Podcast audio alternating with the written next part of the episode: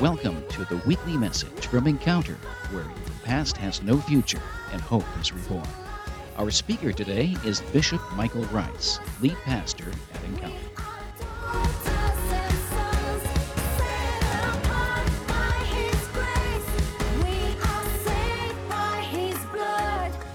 He's glad that God is in, still in charge. He's still Lord. Nothing has changed that. He is incredibly in love with your heart. I know we oftentimes talk about how much He loves us, and He does. But let's be honest, sometimes we're not the most lovable people. Maybe you're sitting next to one of those that's not the most lovable people. But when I look in the mirror, I don't always see the most lovable people. And if you're like me, you really wish the person that was down deepest in your heart could be the person you really are. Can anybody relate to that? You ever walk away from a situation and say, Why did I do that to them? Why did I make that mistake again? Why did I lose my patience with them. And that's what I, I, love about God is he he doesn't look on all the outward. I'm not saying that's not important, but he looks at where? Our heart. And he's always speaking to us to draw that man or that woman out of us. when the enemy speaks to you, he always speaks to you about what you've done. When God speaks to you, he's speaking to you about who you're going to become. That's a good word right there. Would you join with me in turning your Bibles to the book of John, chapter number 7.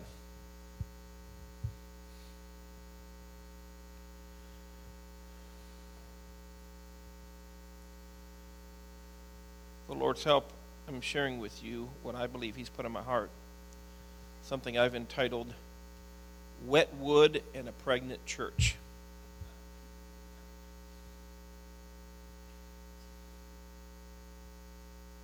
Hopefully, when we're done, it makes sense. Right now, it just looks stupid.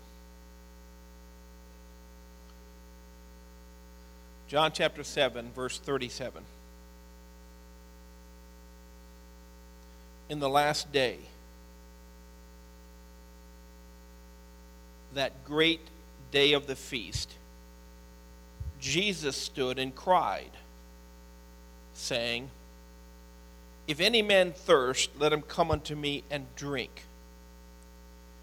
He that believeth on me, as the scripture has said, out of his belly shall flow rivers of living water. Would you stretch your hands this way and pray with me and for me this morning? Father, I come to you and I am always reminded of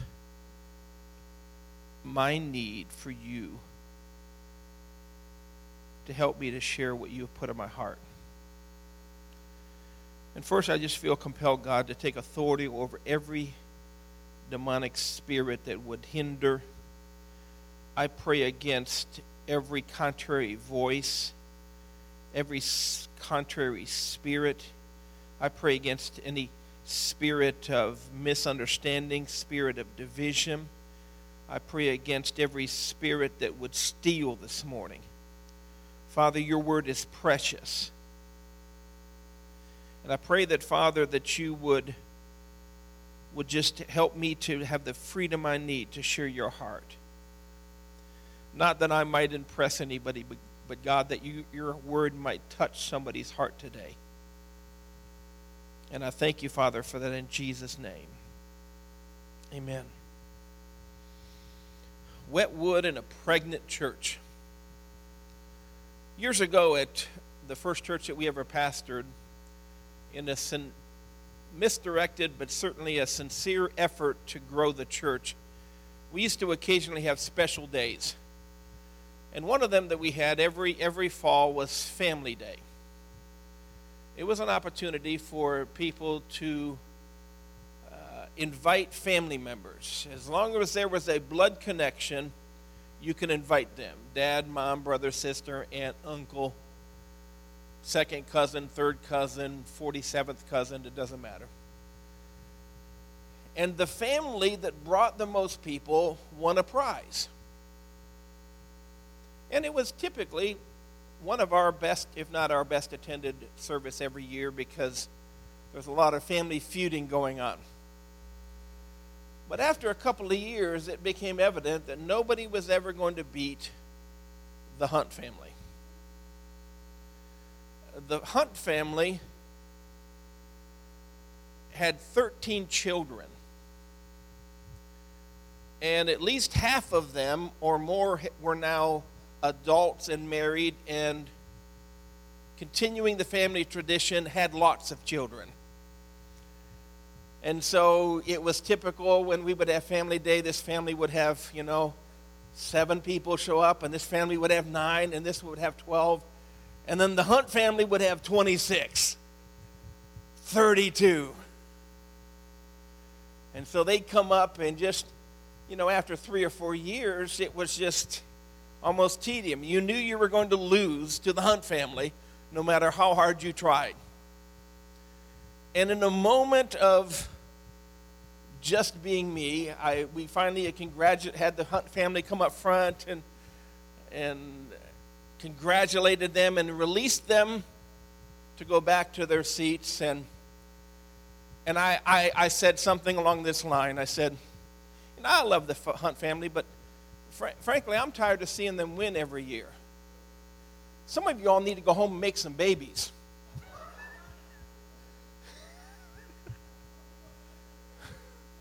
I saw husbands looking at wives. You get that? Pastor told us. That's an order from the man of God to go home and make some babies.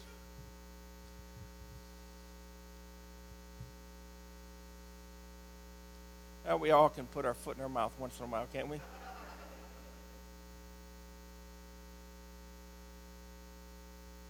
Can I tell you that God is looking in these days that we live in for a pregnant church.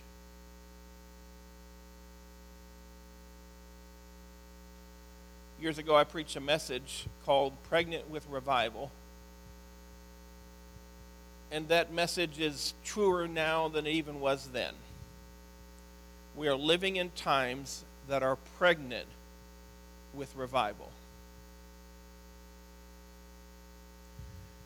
if you look in the Spirit and you see in the Spirit and you operate in the Spirit, we are living in times that there is an expectation of something about to go down. How many know what I'm talking about? Whether you're in the church or you're outside and you don't have a relationship with God, there is a certain feeling of expectancy like things are not normal and they don't feel like they're going to return to normal. I'm not talking about a pandemic. And this verse just keeps rolling over and over in my spirit. I, this is one of the verses that, that if you slow down and, and read it and try to capture the moment, you find that they're gathered together for the last day, great day feast. They're seated, and they're seated around the table, tables, and they're eating, and you can imagine all of the busyness. You know how it is when people eat. It just becomes a dull roar. How many know what I'm talking about? There's just a dull roar of noise as people share and give and talk and and in the midst of that, the Bible says that Jesus stands up and cries out. The Bible is filled with instances where it says, and Jesus said. There are only a few verses where it says, and Jesus cried out. He wasn't being quiet, he, he was crying out to not only get their attention, but to drive a point home that what I'm saying here is important. He says, If any man thirst, the reality is all of us thirst for something. Every one of us in this room thirsts for something. I'm not talking about a thirst for, for, for liquid, though we have that. I'm talking about there is something in our life that compels us. We thirst for something.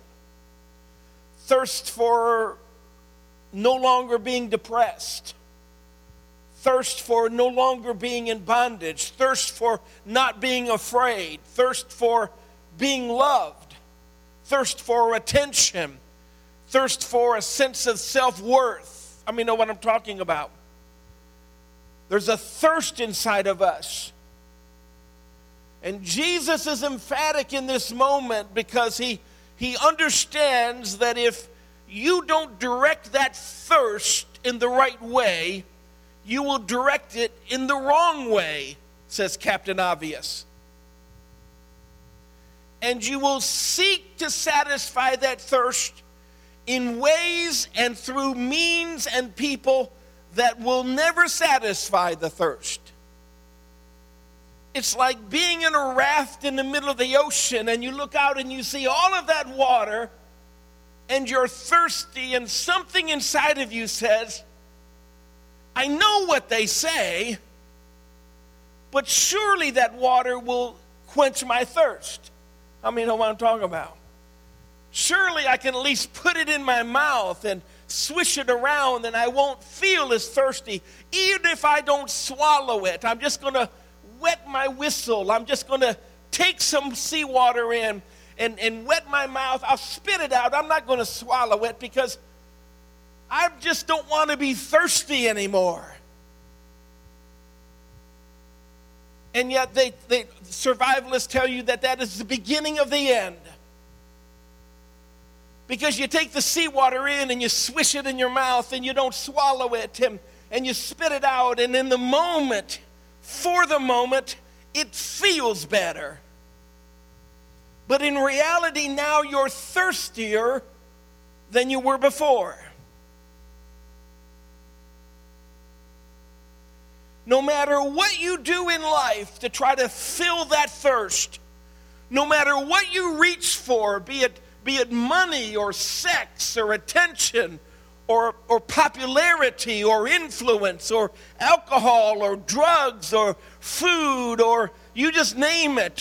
Whatever you try to lose yourself in will never satisfy that thirst. It will leave you thirstier than you started. It will leave you wondering, how can I get out of this mess? And so Jesus cried with a loud voice, If any man, I like that, there's no barrier there. If anybody, it doesn't matter to him what the color of your skin is. It doesn't matter to him if you're male or female, young, old. It doesn't matter to him whether you've been a good person or you've been a you've been a you've been a real case. I had to be careful there. It doesn't matter. It just said if you're thirsty, I want you to come to me. He invites us to come to him not because he's needing attention, because he knows that he is the only thing that can satisfy. He once stood at a well with a woman and he asked her something to drink. And he told her, If you only knew who I was, if you only knew what I could do for you, you'd ask of me for something to drink. Because you're going to give me this drink of water and I'm going to drink, but I'm going to be thirsty again.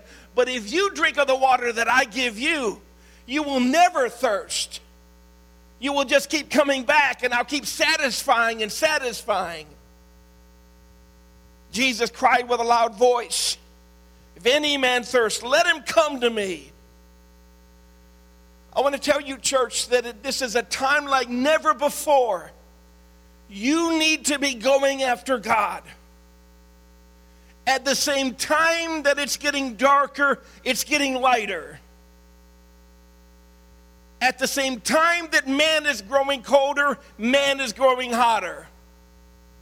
And you and I get to decide which direction we're moving.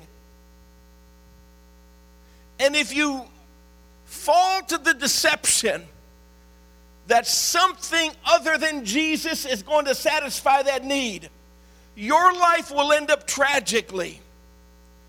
You may end up on the top of the economic hill, but you will end up tragically. You may end with the adoration of all men, but you will end up tragically. You may even find the love of your life, but you will end up tragically. Nobody can satisfy this thirst like Jesus. Nothing can connect you to eternity like a relationship with God. And you and I need to be going after Him. I believe that here at Encounter, you get the Word of God given to you, whether it's preached or taught. But I want to tell you that is not enough. God will not ask you, Who is your pastor? It will all come down to, Do you know him? And in Matthew chapter 10, there's a story of 10 virgins. Now, listen, there's been arguments all over the place about who they were. It's real clear in Scripture who they are. All 10 of them are virgins. All 10 of them are looking for the coming of man. All 10 of them had vessels. All 10 of them had oil. There were five that were looking and five that were looking. There were five that had vessels. There were five that had vessels. There were five that had oil. There were five that had oil. There were five that heard he was about to come, and there were five that heard that he was about to come. And there were five that trimmed their lamps, and there were five that trimmed their lamps. And there were five that didn't have enough oil. And there were five that did. That is the only difference between the two groups of people. And in that moment when things are just rushing forward so fast, the five that didn't have enough turned to the five that did and said, Give us some of your oil. We don't have enough to make it through what we're facing. And the five that had enough said, You don't understand. It doesn't work that way. You got to get this for yourself. And while the five that were foolish were getting it for themselves, the bridegroom came and took the other five away. You can make of that story anything you want to make of it. But these five got left. And when they got left, as Jesus tells the story, they were shocked they were surprised that they were left. And they knocked on the door and said to the bridegroom, What are you doing? You left us here. Did, did, did we not prophesy in your name? He didn't argue. Did we not preach in your name? He didn't argue. Did we not do miracles in your name? He didn't argue. They said, Then why aren't we getting in? And he turned to them and said, I, I never knew you.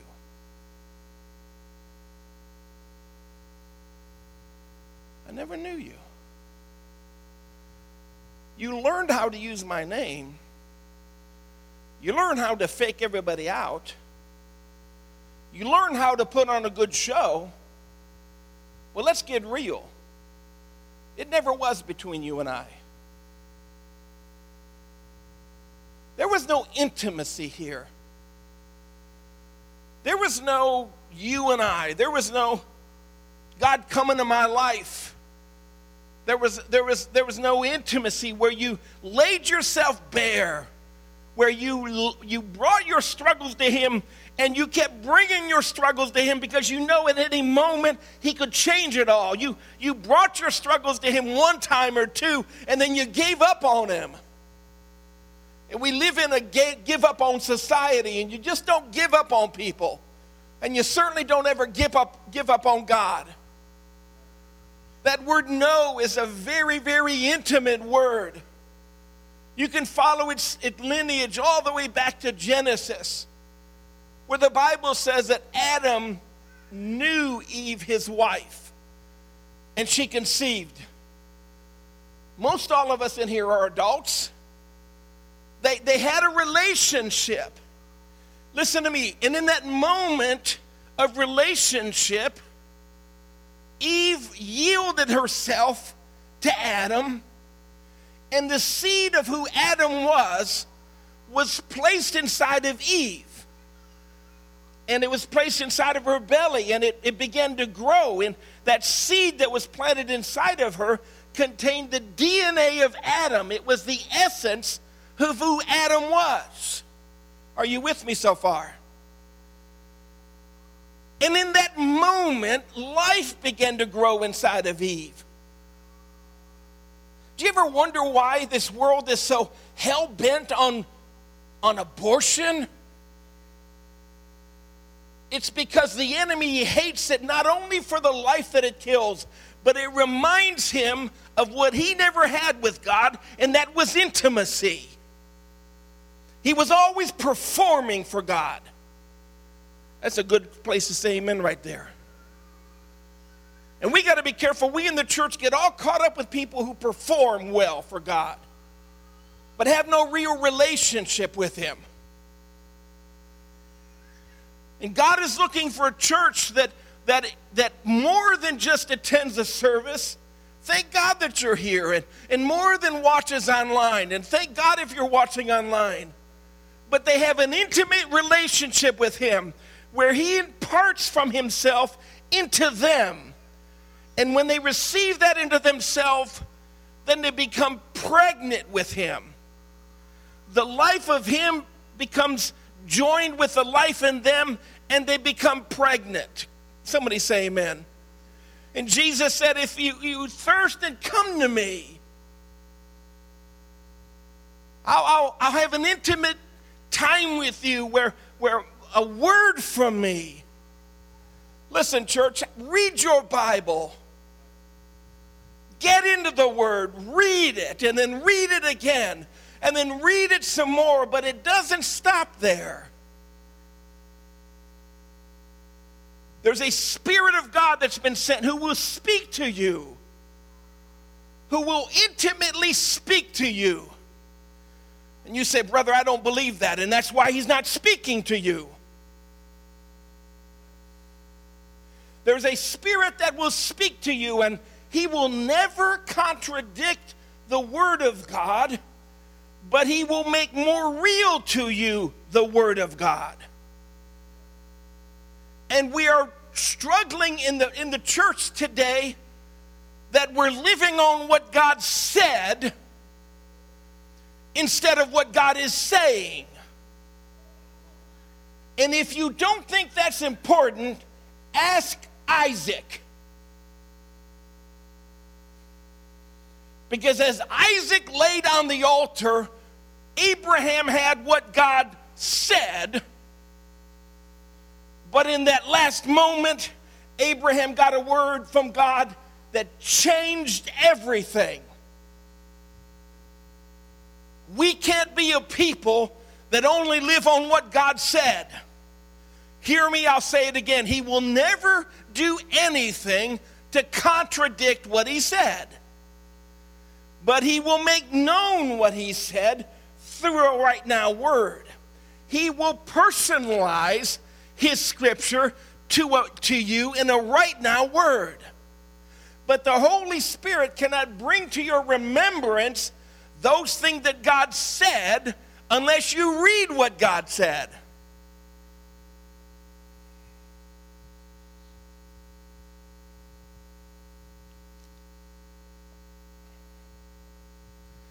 Maybe David will remember this. I think it was the second time or the third time I ever preached. And it was a Sunday night in a town hall in York Township, Ohio. And the point I was trying to make is the importance of hearing God's voice and knowing God's voice. That's the point I was trying to make. And I was trying to draw the line between relationship with God and knowing his voice. That, you know, you you have to know the person. If if if if you don't know Jeff, then you won't know his voice. Does that make sense? But if you know him, then when you hear his voice, you'll say, Well, that sounds like Jeff. Many's with me? And so that, that's the simple point I was trying to make.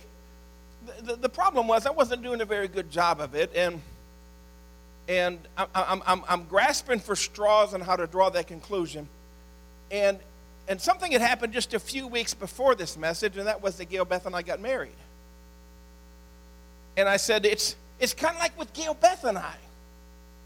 You know, that now that I know her, I know her voice.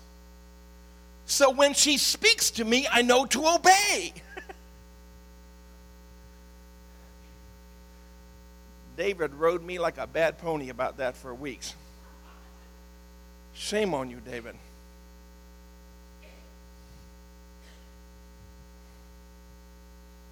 Know is such a personal word of intimacy. But out of intimacy comes pregnancy.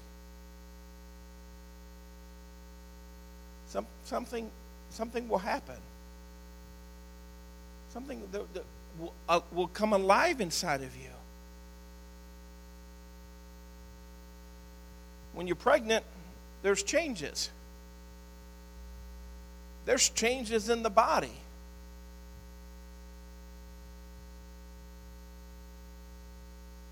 When a woman becomes pregnant, her body changes. Finally, I got most of your attention. Mm-hmm. You talk about that, Pastor? Yeah, we're talking about that. Her body changes. Her body adapts to the new life inside of her when, when, when the church becomes pregnant, there will come a change in the body of Christ. We will quit looking at the people on that side of the pulpit as superheroes, and we will see them for what they are flawed human beings that are just doing their best to fulfill the will of God in their life. We'll quit thinking that our job, I've heard this out of preacher's mouth. I'm not making this up there, there are some pastors who think your only job is to put a butt in a pew and money in the offering plate. That's not the fulfillment of God's calling on your life. The fulfillment of God's calling on your life is to, first off, have a genuine relationship with Him, but to then share that with others.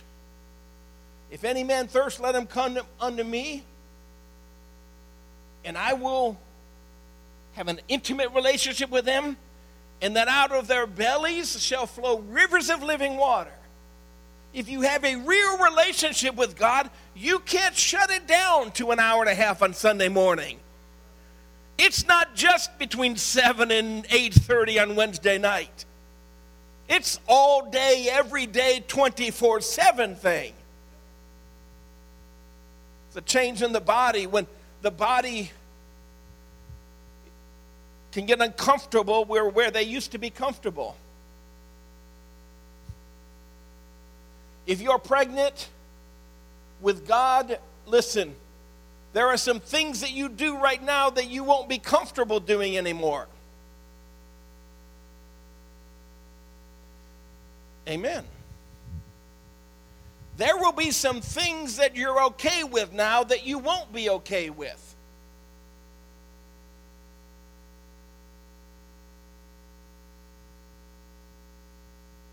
You're just not comfortable with that. You're not comfortable listening to that anymore. You're not comfortable watching that anymore. You're not comfortable acting like that anymore.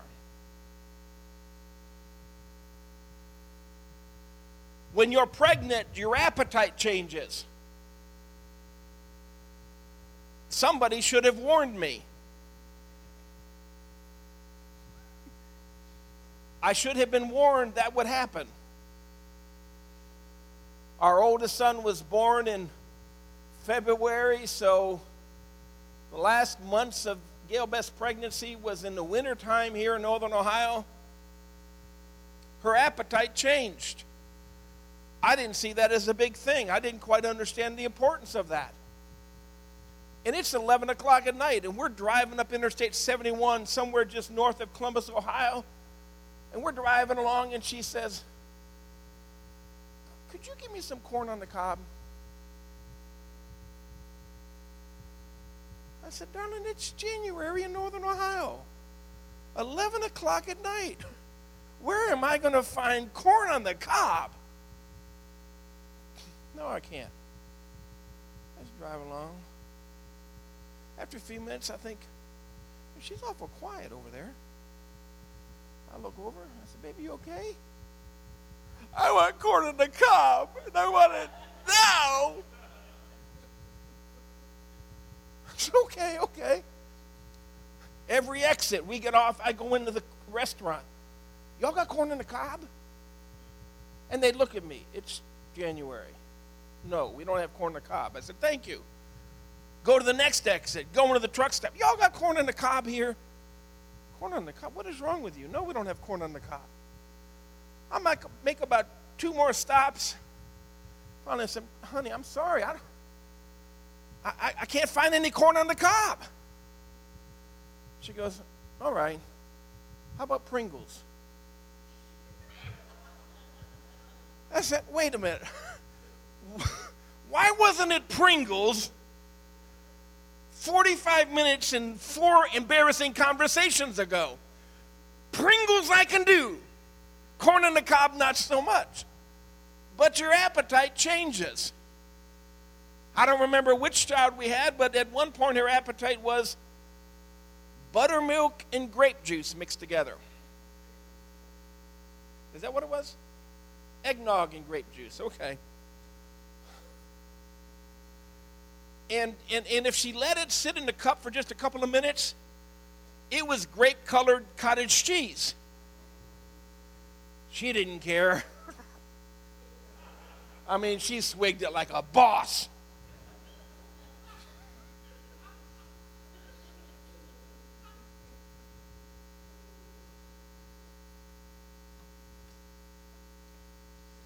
How many women can agree with me when you're pregnant, your appetite changes?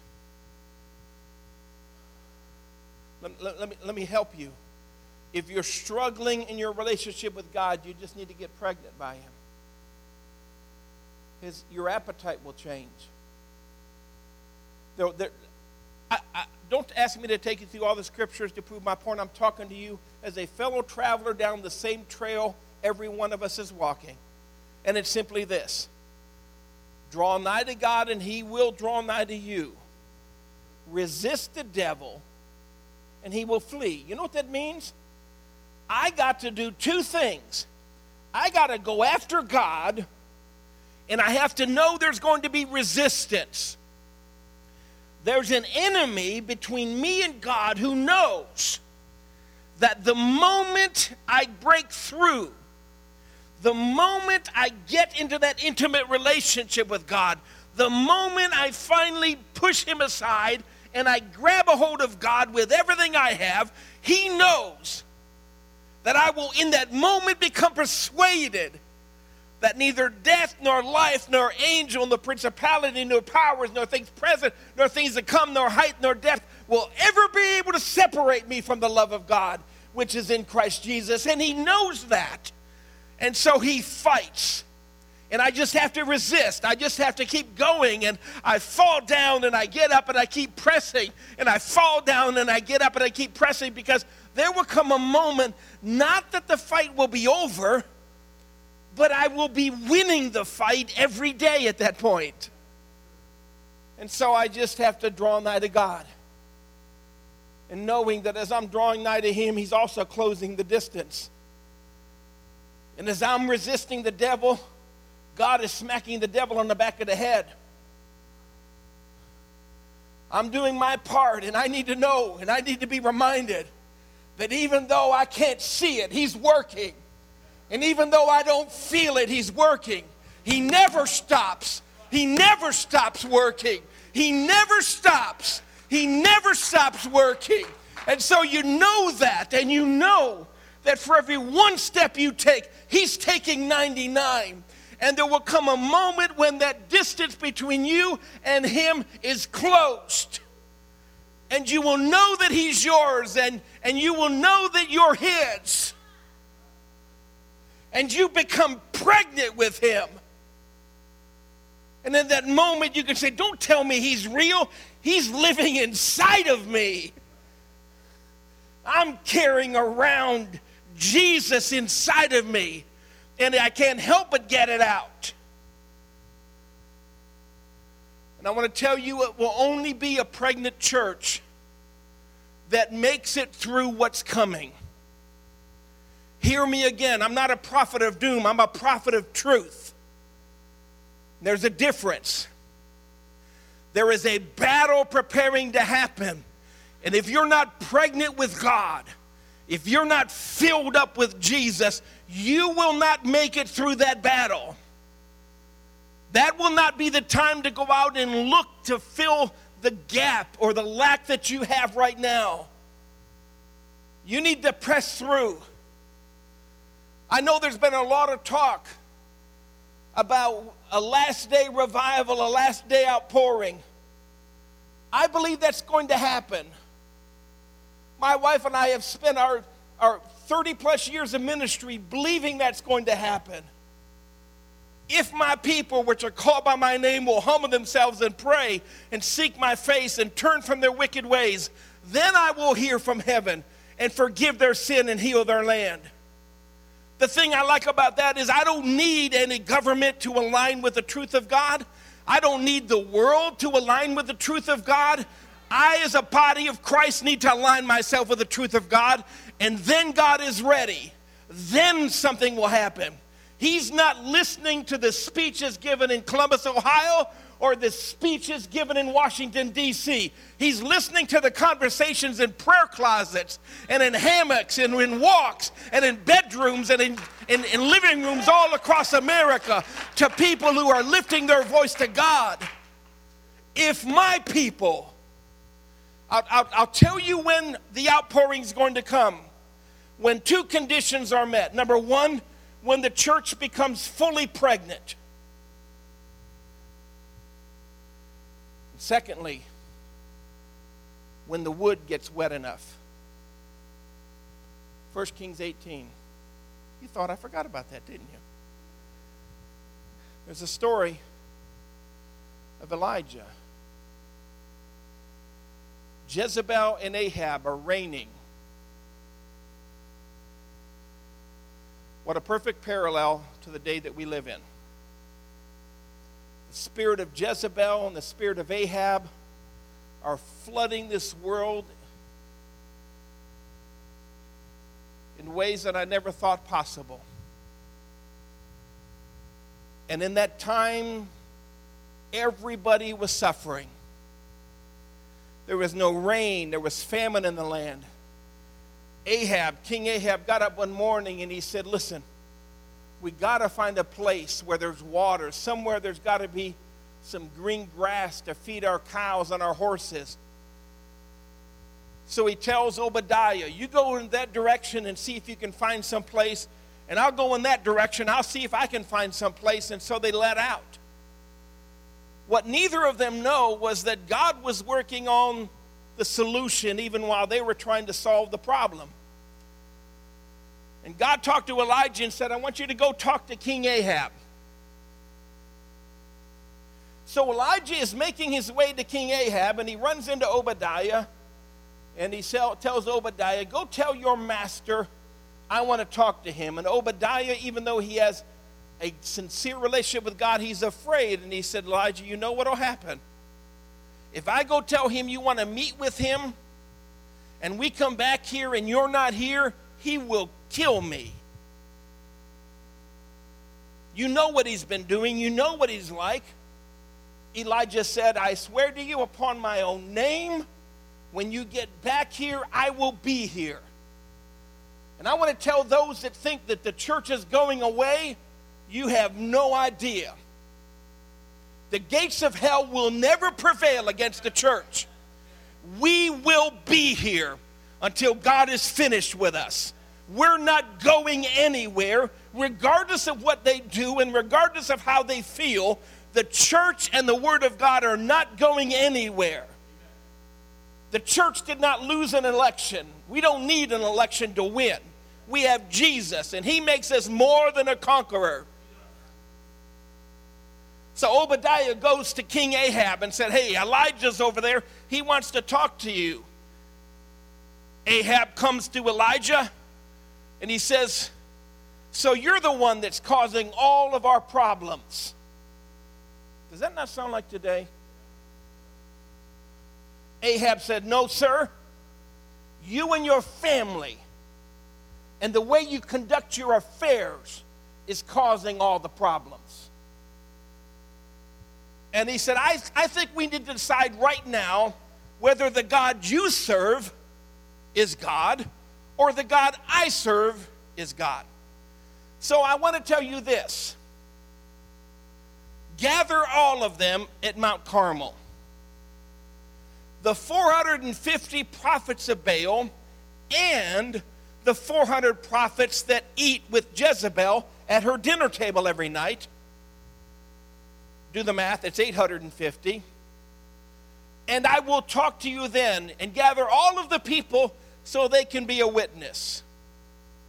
They gather at Mount Carmel. 850 prof- 450 prophets of Baal, 400 prophets that sit at Jezebel's table, all of the people, Ahab and Jezebel present. And he says, I, I, I challenge Baal to prove that he's God. Let's take two oxen and sacrifice them. You 850 build your altar, I'll build my altar. And whatever God answers by fire,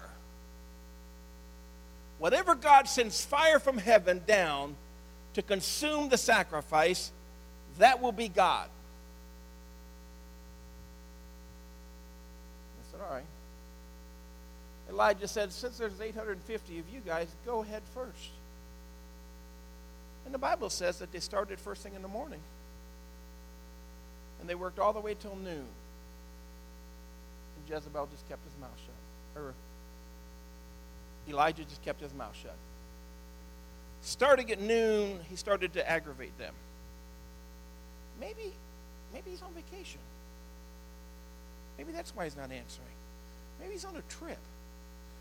Maybe Baal's asleep. I think if you cried out louder, that he would hear you. And that aggravates them. Can I tell you it's okay if the church aggravates to bring about truth? Oh, y'all are quiet on that. We are at times meant to be the fly in the ointment.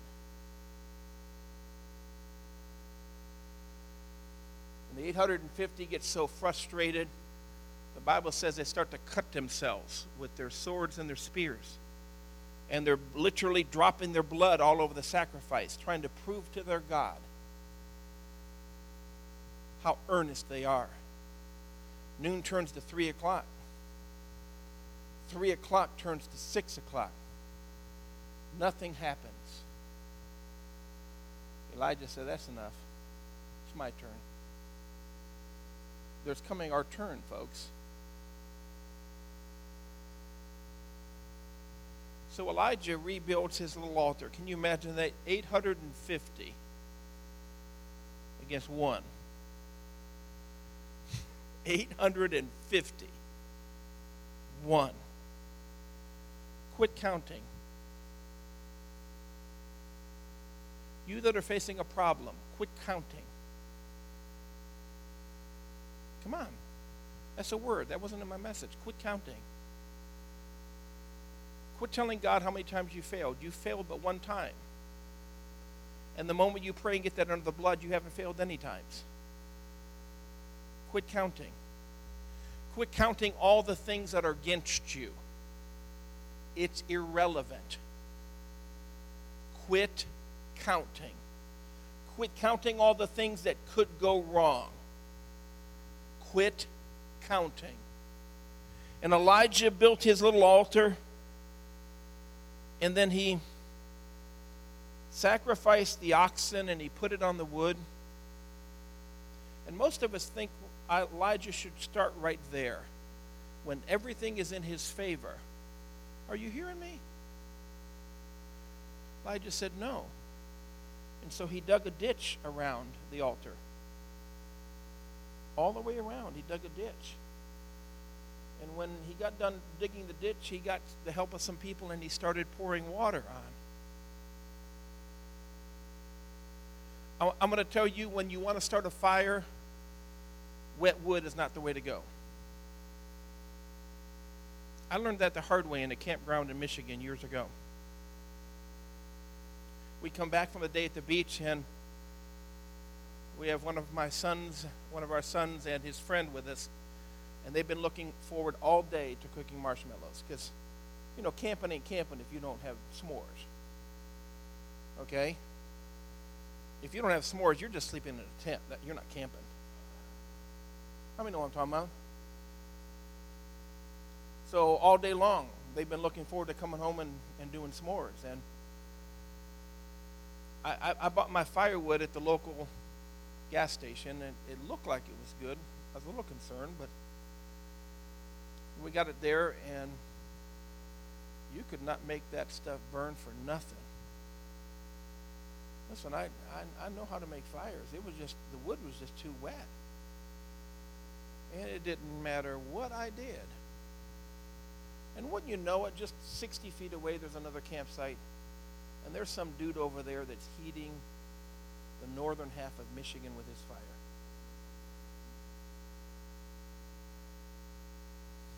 And there's the two boys sitting on their camp stools with a stick and two marshmallows, waiting. And I'm fighting and fighting. I don't, I'm not getting anywhere. And they look past me at that guy over there. Fire. And finally, my son says the worst thing that a son could say to his father. Dad. He knows how to make fire.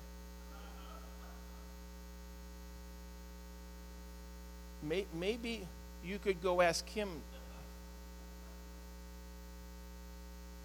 How many's feeling my pain right now? Maybe you could go ask him to build you a fire. I know how to build a fire, okay? Just, just give me a minute here. Ten more minutes of them sitting there. Dad, yes, would you get mad if we go over to his fire?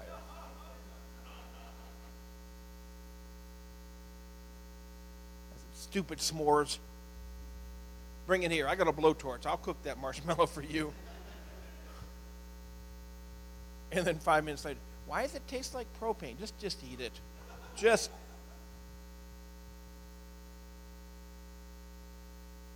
And Elijah poured on the water. And when those around him thought he was stupid, he said, Pour on more. The wood isn't wet enough. Are you hearing me prophetically? While the wood is getting wetter, it will feel like we're getting farther away from a fire. And we're getting closer. Because Elijah then, when he had soaked the offering and soaked the wood, and the ditch around the altar was filled with water, Elijah turns his head towards heaven and says, God, now it's your turn. Show these people who is God. Show these people who is God. And fire not only came down and began to consume the offering, the Bible says it jumped into the ditch of water and began to lick it up. Our job is to not lose faith in God while the wood is getting wet. Because I want to tell you exactly when revival will come. When the church is pregnant and the wood is wet. That's a word. Would you stand to your feet this morning?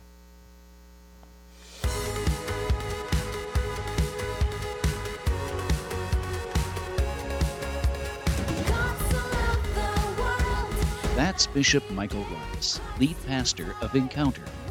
More messages from Pastor Rice are available at our website, godenc.com.